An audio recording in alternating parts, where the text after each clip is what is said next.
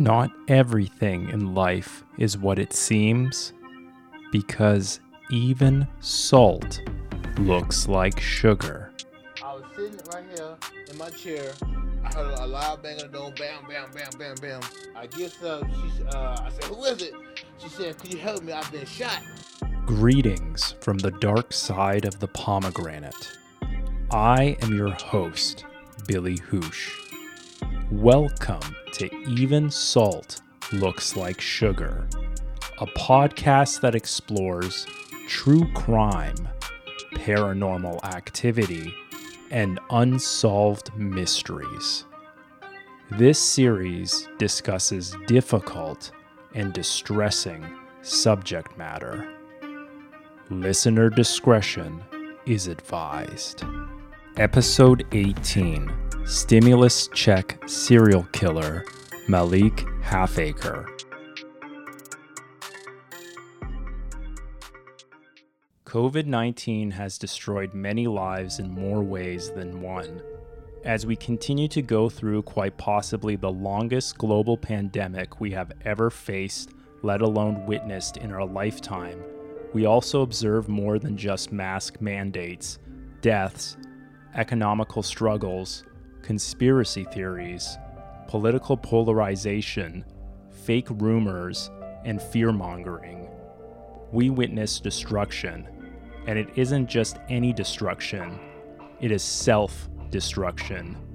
What happens when one struggle becomes destructible, and that destruction becomes irreversible?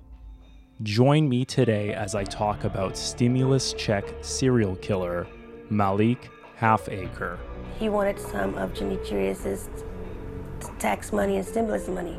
She had just got her money and he wanted half of her money. She said, No, you don't deserve any of this. I work, I take care of our child, you don't do anything. Saturday, March 13th of 2021, officers of the Indianapolis Metropolitan Police Department discovered the bodies of 44 year old Tamika Brown, 35 year old Anthony Johnson, 23 year old Dequan Moore, and 7 year old Eve Moore. Although he shot his girlfriend, Demetrius Moore, who uses the short pseudonym JM, with the intent of killing her, she survived. After Halfacre shot and killed his victims, he stole money from them. He also took money from JM and fled the scene with her purse and their six month year old daughter together. Luckily, the six month year old baby was still alive as she was found at her aunt's home, the sister of Halfacre. His sister also told authorities that her brother admitted to killing four people and told her the entire story without flinching. Shortly after, he completely fled the scene. And although Halfacre was nowhere to be found during this time, he was later discovered to be hiding in his friend's attic less than five miles away from the crime scene. But what made 25 year old Malik Halfacre snap? What was his motivation for killing four people, including a seven year old child? According to Halfacre's girlfriend's cousin, Wendy Johnson, the pandemic stimulus check was his motive. Johnson revealed publicly that JM just received her stimulus money and Malik wanted half of it for himself. And although JM offered $450 to Halfacre, it just wasn't good enough, at least for him. He proceeded to threaten her by saying he was going to get the money one way or another.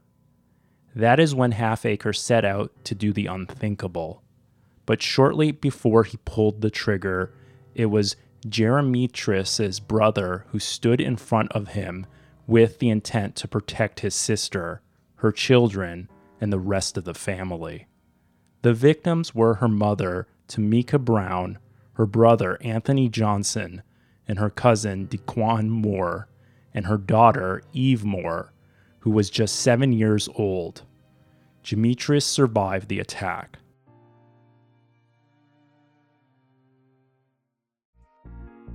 I would like to interrupt tonight's episode to tell you about another podcast, a podcast that I think you may find of interest.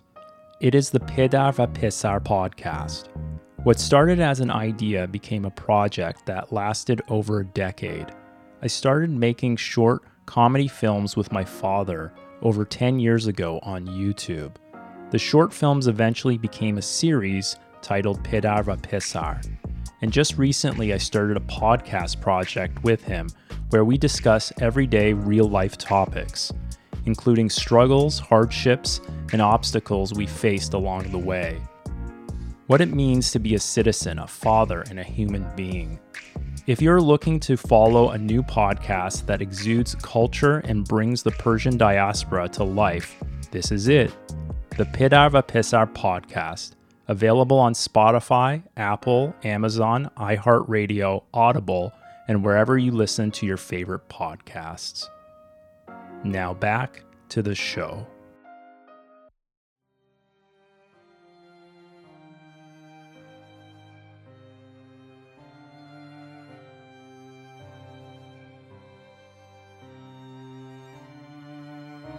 This isn't the first time someone tried to kill someone over the pandemic stimulus check.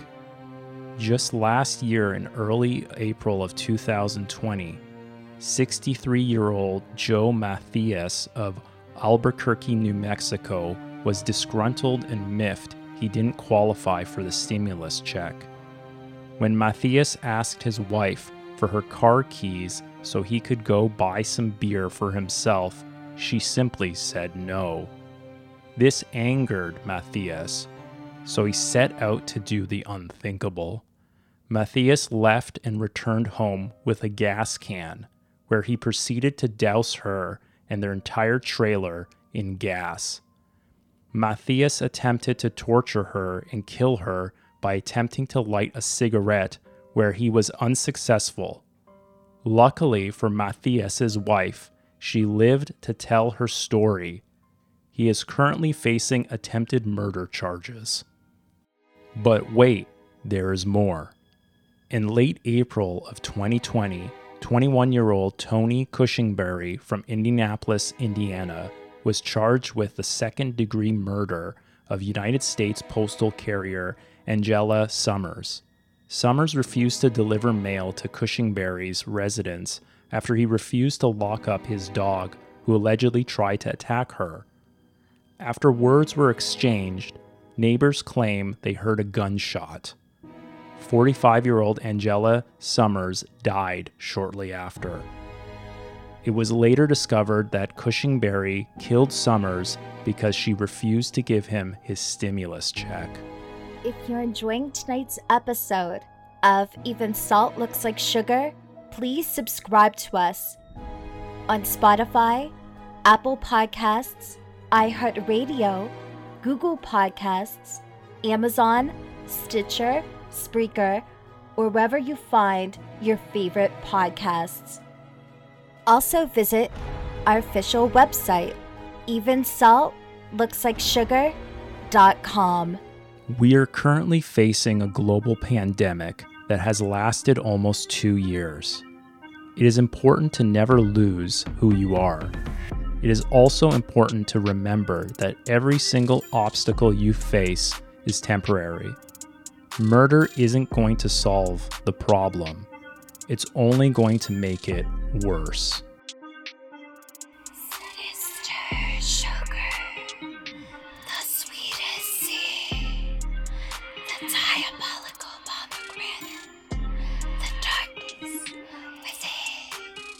This is your host, Billy Hoosh, signing off.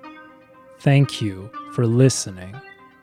Until we meet again, remember not everything in life is what it seems, because even salt looks like sugar.